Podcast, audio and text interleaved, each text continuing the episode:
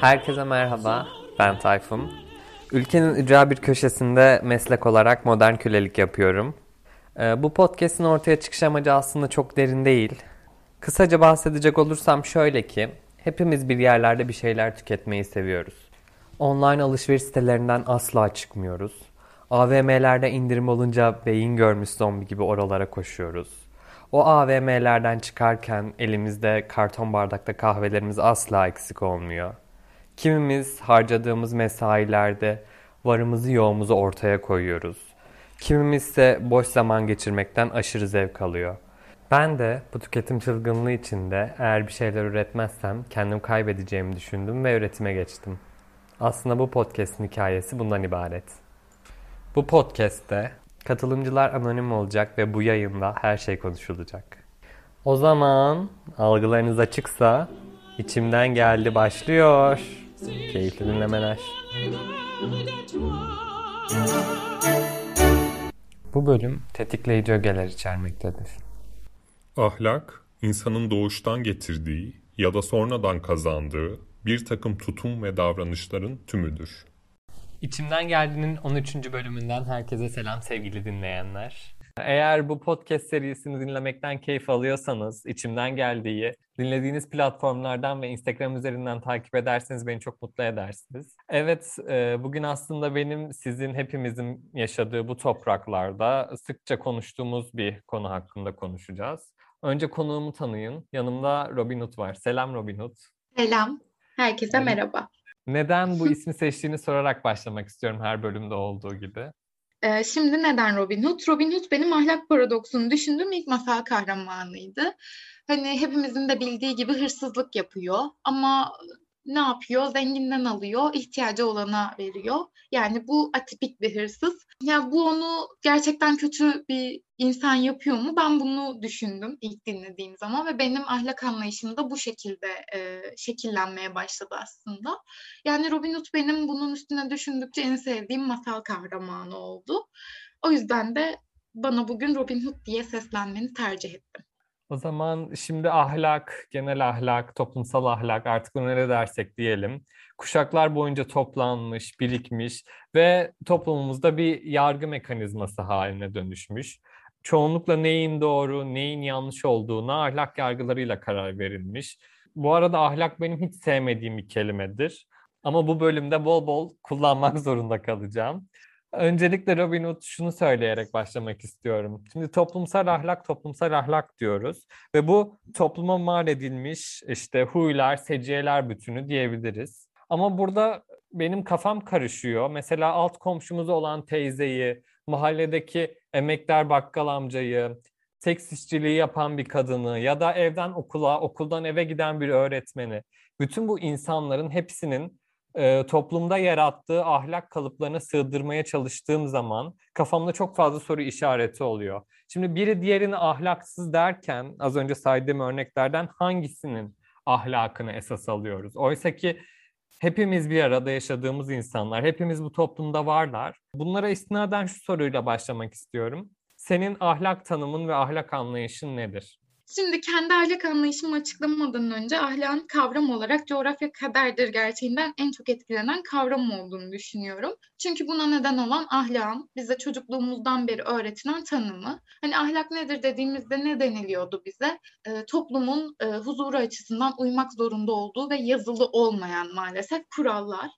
Bunlar hem yazılı olmaması açısından hem de toplumun genelini ilgilendirdiği için eğer kim güçlüyse e, güç kimin elindeyse ve o kişi hangi ideolojiyle yönetiyorsa o an ülkeyi ya da toplumu ona göre ahlaklı ya da ahlaksız sayılıyoruz. Bence ahlakı herhangi bir değere göre genellemek e, yanlış. Ahlak yargısı kişiye özgü ve parmak izi kadar eşsiz bir kavram bence. Hatta ondan çok daha eşsiz bir kavram. Bana göre ahlak bir de özgürlükle paralel iki kavram. Nasıl ki başkasının özgürlük alanına zarar vermeye başladığımızda kendi özgürlüğümüz bitmiş oluyorsa ahlakta bence öyle.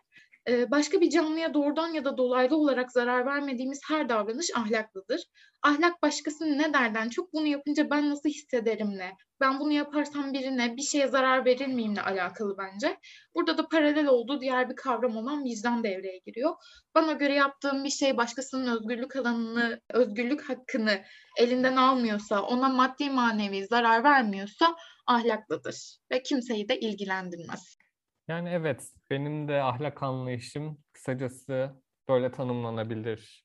Şimdi ahlak dediğimizde de işin içine bir sürü etken giriyor. Buna yaşadığımız kuşaktan tutalım da e, maalesef ki cinsiyet, işte mensup olduğumuz inanç, büyüdüğümüz coğrafya vesaire vesaire. Annelerimizin, babalarımızın kurduğu ve insanların yargıladığı ahlak anlayışlarıyla bizimki şu anki dönemki ahlak anlayışı çok farklı ve gittikçe evriliyor. Toplumun gelişmesiyle de bu ahlak anlayışının yarattığı sınırlar genişliyor, genişliyor, büyüyor. Bunun sınırının nereye kadar gideceği belki 50 yıl sonra alışılagelmişin dışında davranışlarla karşılaştığımızda bizim kuşağımızdaki insanların ne tepki vereceğini ben biraz merak ediyorum açıkçası. Buradan sonra biraz daha interaktif bir yere geçelim. Şimdi ahlak kisvesi altında değerlendirilen bir sürü olaylar ve olgular var. Seninle bu örnekleri hem kendi ahlak anlayışımıza dayanarak hem de toplumu biraz da anlamaya çalışarak değerlendirelim istiyorum. Bu arada e, Seda Sayan'ın bir videosu var. E, kendi sabah programında arayan birini o sırada orada geçen olaydan ötürü ahlaksızlar diye bağırıyor. Ahlaksızlar! Ben de e, her örneğinin sonuna bu ses kaydını koymayı planlıyorum buradan sonra. Çok doğru bir hareket. yani çünkü söyleyeceklerimiz birilerini rahatsız edebilir diye düşünüyorum. Evet. Şimdi önce çok hafif başlayalım. Yolda araba sürerek gittiğini varsayalım. Öndeki arabadan biri çat diye su şişesini, araba, arabasındaki su şişesini yola attı, yolun kenarına attı ve sen de bunu gördün. Bu olayı kendi ahlak yargılarına değerlendirebilir misin? Şimdi biraz önce kendi ahlak tanımımda da bahsettim ya hani yaşadığımız çevreye de zarar verdiğimiz zaman her hareket bana göre ahlaksızlık oluyor. Yani bu örnekte verdiğin adam bana göre ahlaksızdan da öte hani istediğim her şeyi kullanabiliyor muyum? Evet. Öküz diyebilir miyim? Bence bu adam öküz. Yani. Ama biraz öküzler ağlıyor şu an. yani ben e, her davranışımı, kendi tüm davranışlarımı daha böyle ilerisini düşünerek e, değerlendiririm. Mesela ben bir yere çöp atarsam onu kaldıracak kişi e, o sırada yorulacak diye düşünürüm. Beni örnek alan birileri daha fazla yere çöp atacak diye düşünürüm. Yani bu durum böyle kelebek etkisiyle şu anda da dünyada böyle bir sıkıntı var zaten küresel ısınmasından tut e, çevre kirliliğine kadar. Bizi geri dönüşü olmayan bir yere sürükler. Bu yüzden bu, bu adam öküzdür, ahlaksızdır. Yani akla gelebilecek her kötü şeyi söyleyebiliriz. Benim bu konudaki yorumum bu. Ahlaksızlar! Yani evet, şimdi üzerinde yaşadığımız ve hepimizin hayatını idame ettirmesi için var olması gereken bir gezegeni kirletmek bence de çok sorgulamaya açık bir olay değil. Hele hele az önce söylediğin küresel ısınma, e, iklim krizi diye bir gerçekle yüzleşiyoruz. Ve bunun belki de acısı çok yakın zamanda hepimizden çıkacak. Şimdi biraz daha zorlayacak şeylere geçelim. Özellikle ABD'yi çünkü orada daha çok bununla ilgili eylemler yapılıyor ama aynı zamanda tüm dünyayı da bölen, ikiye bölen bir tartışma konusu var. Kürtaj tartışması. Bunu önceki bölümde biraz Dr. Hu'yla da değinmiştik ama o farklı bir açıdan değinmiştik. Senin ahlak anlayışın bu tartışmanın neresinde? Şimdi bir taraf diyor ki benim bedenim benim kararım. Kürtaj bir haktır ve e, istenmeyen gebeliğimi sonlandırabilirim. Diğer tarafsa diyor ki anne karnındaki fetüsün bir yaşam hakkı vardır.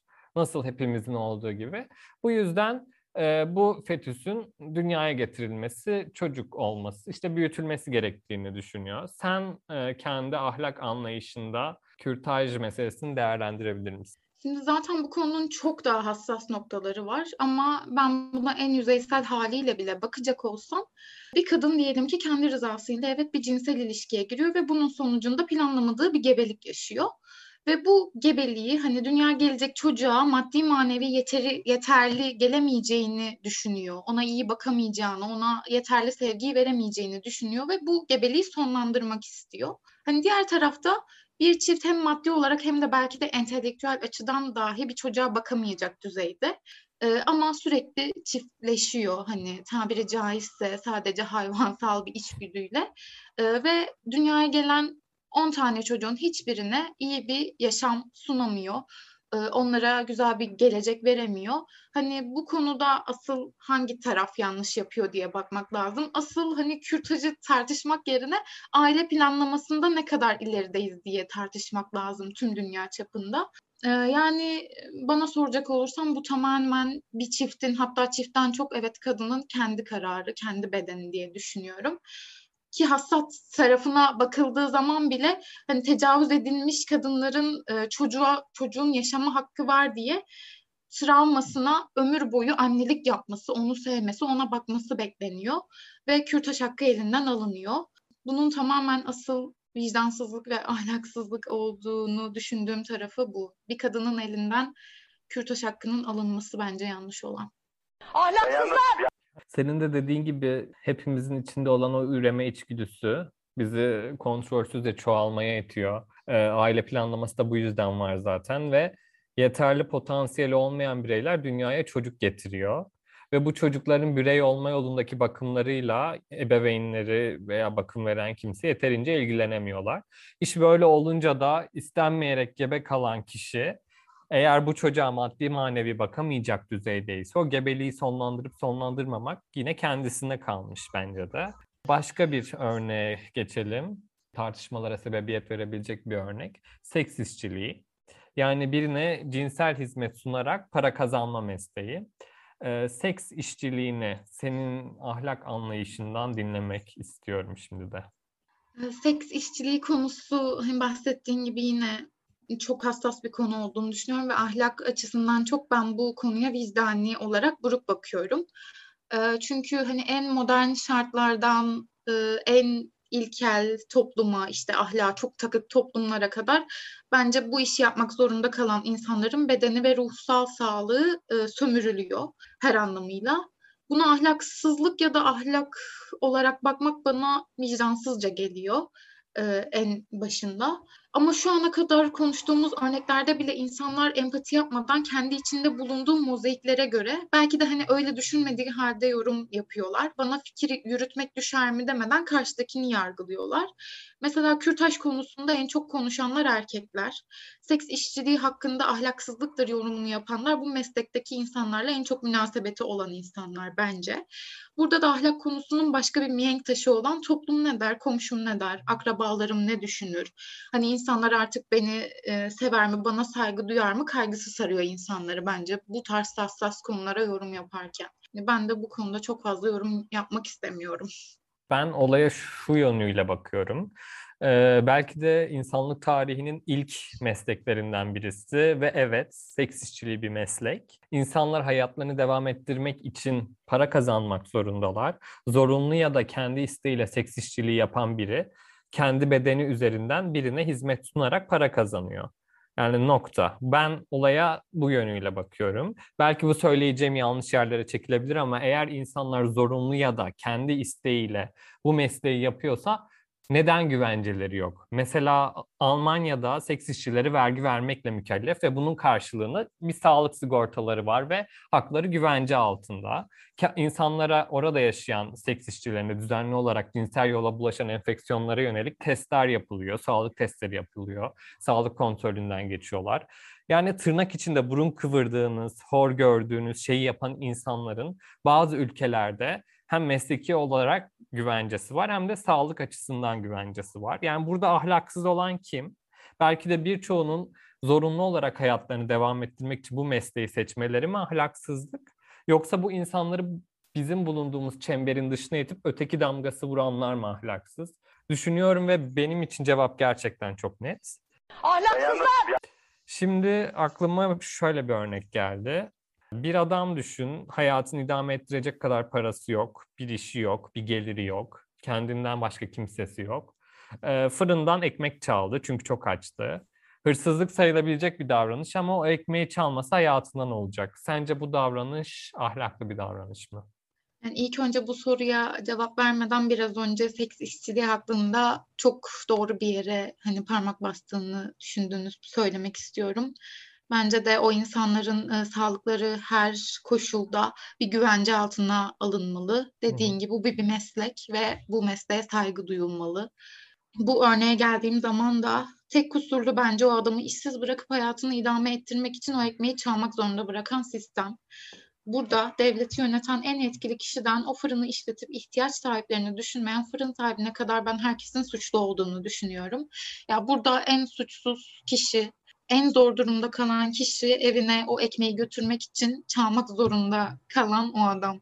Parası olmadığı için bir şeyler çalmak zorunda olan insanlara ahlaksız diyoruz yani. Ama para kazanmak için bir meslek yapan insanlara yine ahlaksız diyoruz seks işçiliği örneğinde olduğu gibi. Bu büyük bir ikilem gerçekten. Yani toplumsal sistemin içinde yaşadığımız bu sistemin kusursuz işlemeyişinin bir örneği olarak kabul edilebilir. Şimdi yine başka bir örneğe geçelim istiyorum. Gürültücü bir komşun var. Her gün gece yarısı müziği sonuna kadar açıyor ve uyumana bir türlü izin vermiyor. Yalıtım da çok kötü evde. Kapısına gidiyorsun, şikayetini söylüyorsun ve sana diyor ki kendi evimde istediğim şeyi yaparım, istediğimi dinlerim, istediğimi söylerim. Sana ne? Ve aslında söylediği şeyde pek de haksız sayılmayabilir mi? Sonuçta kendi muhiti, kendi orada yaşıyor. Ee, bu konuda ne düşünüyorsun? Yani bu benim ilk önce çok muzdarip olduğum bir e, konu.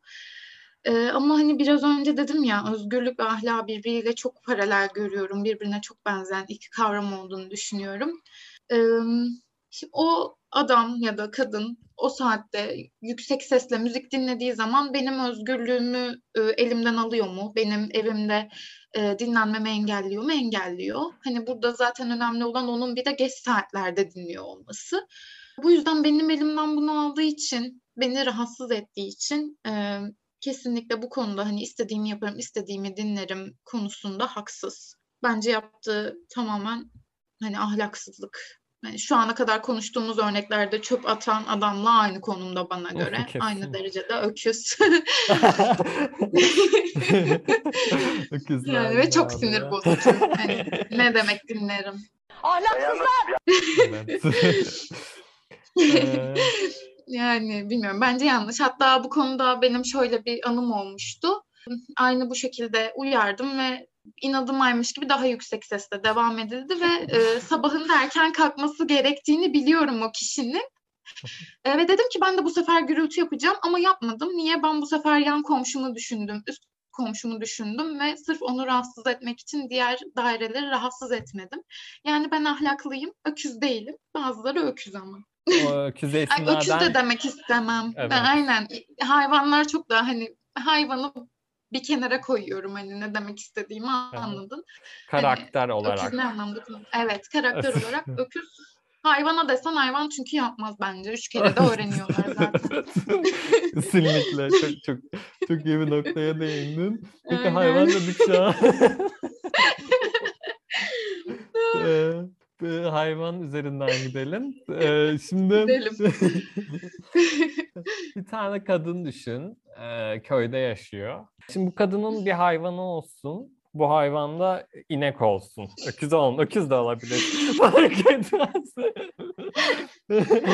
Şimdi e, o öküzü yavruyken almış. E, hı. işte isim vermiş, beslemiş, büyütmüş.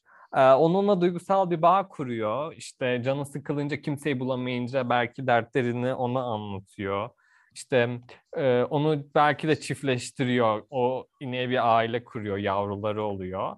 Ve o ineğin, pardon öküz demiştim. Öküzdü değil mi? Öküz. E, o Bu iyi bir öküzün- öküz ama. Evet. O öküzün yaşamanın her alanına şahit oluyor.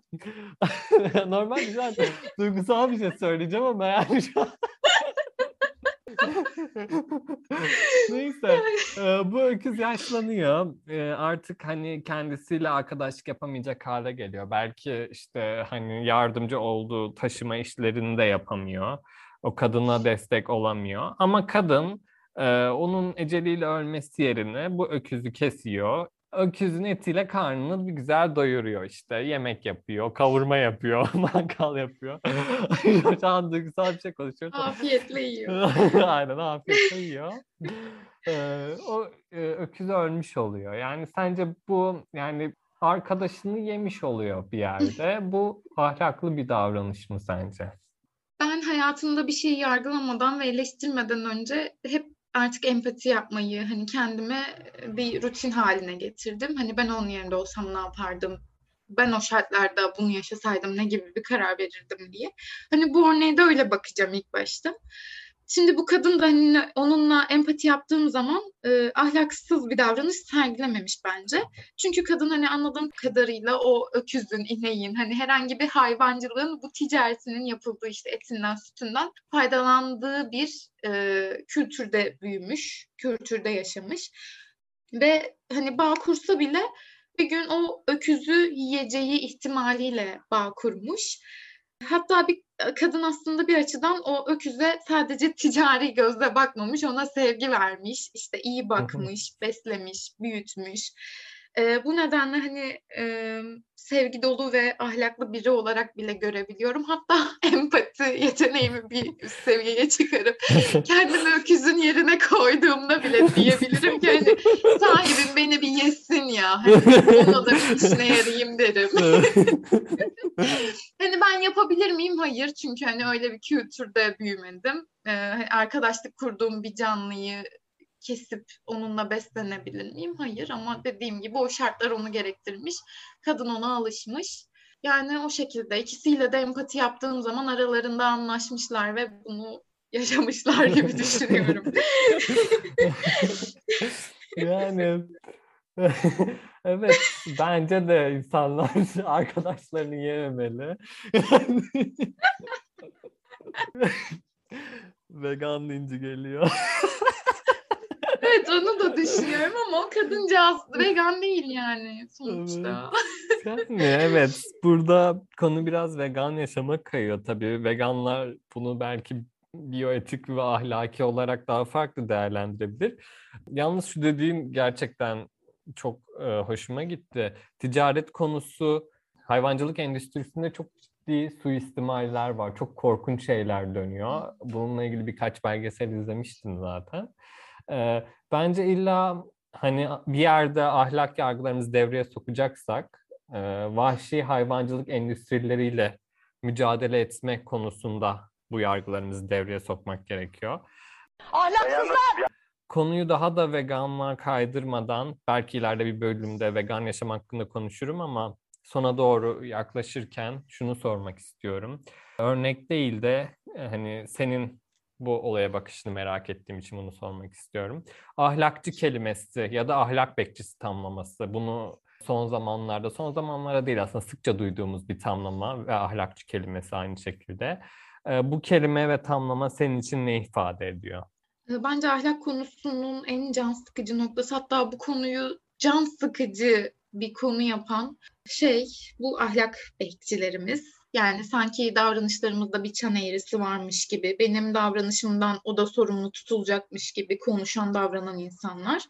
Yani insanların kendinde bu hakkı görmesine de bence o hani başta da söyledim ya ahlakın tanımında geçen toplumun huzuru için uyulması zorunlu yazılı olmayan kurallar kısmı neden oluyor. Yani toplum huzurunu bozacak ögeyi kendisi belirliyor ve buna uymayanın ensesine yapışıyor, asılıyor ve diyor ki sen ahlaksızsın, sen bunu yapamazsın. Bu şekilde ahkam kesebiliyor. Yani kendi gözlemlerimden yola çıkarak baktığımda da bu insanlar genelde kendi içlerinde bastırdıkları duyguları özgürce hani yaşayanlara karşı kim besliyor? Kendi yaşamamış, kendi o duygusu bastırılmış ya da bunu gizlice yaşamak zorunda bırakılmış ve bunu özgürce yaşayan insanlardan nefret ediyorlar. Bu yüzden de e, bu üstündeki baskıyı çocuğuna, komşusuna, durakta bekleyen kıza, işte e, kendi yargılarına uymayan herkesin üstüne kusuyorlar, aktarıyorlar ve insanları aslında toplumsal açıdan rahatsız eden, insanların toplum huzurunu bozan kişiler de bunlar ahlakçı olarak kendini tanımlayan ahlak bekçisi insanlar. Yani böyle düşünüyorum. Evet. Yani bence de kendilerinin yapmaya cesaret edemediği, güç bulamadığı şeyleri hani bunu ne kadar yapmak istemiyorum dese de içten içe bir yerde yapamadığı için insanların ensesine yapışma konusunda haklısın bence de. Sona doğru yaklaşıyorum. Şunu söylemek istiyorum sona doğru yaklaşırken. Yani yaşamımızda ne kadar çok şeye ahlaksız damgası yapıştırdığımıza bir dönüp bakmanızı istiyorum. Ahlak yargıları doğru kullanılırsa eğer toplumun düzeni için çok değerli.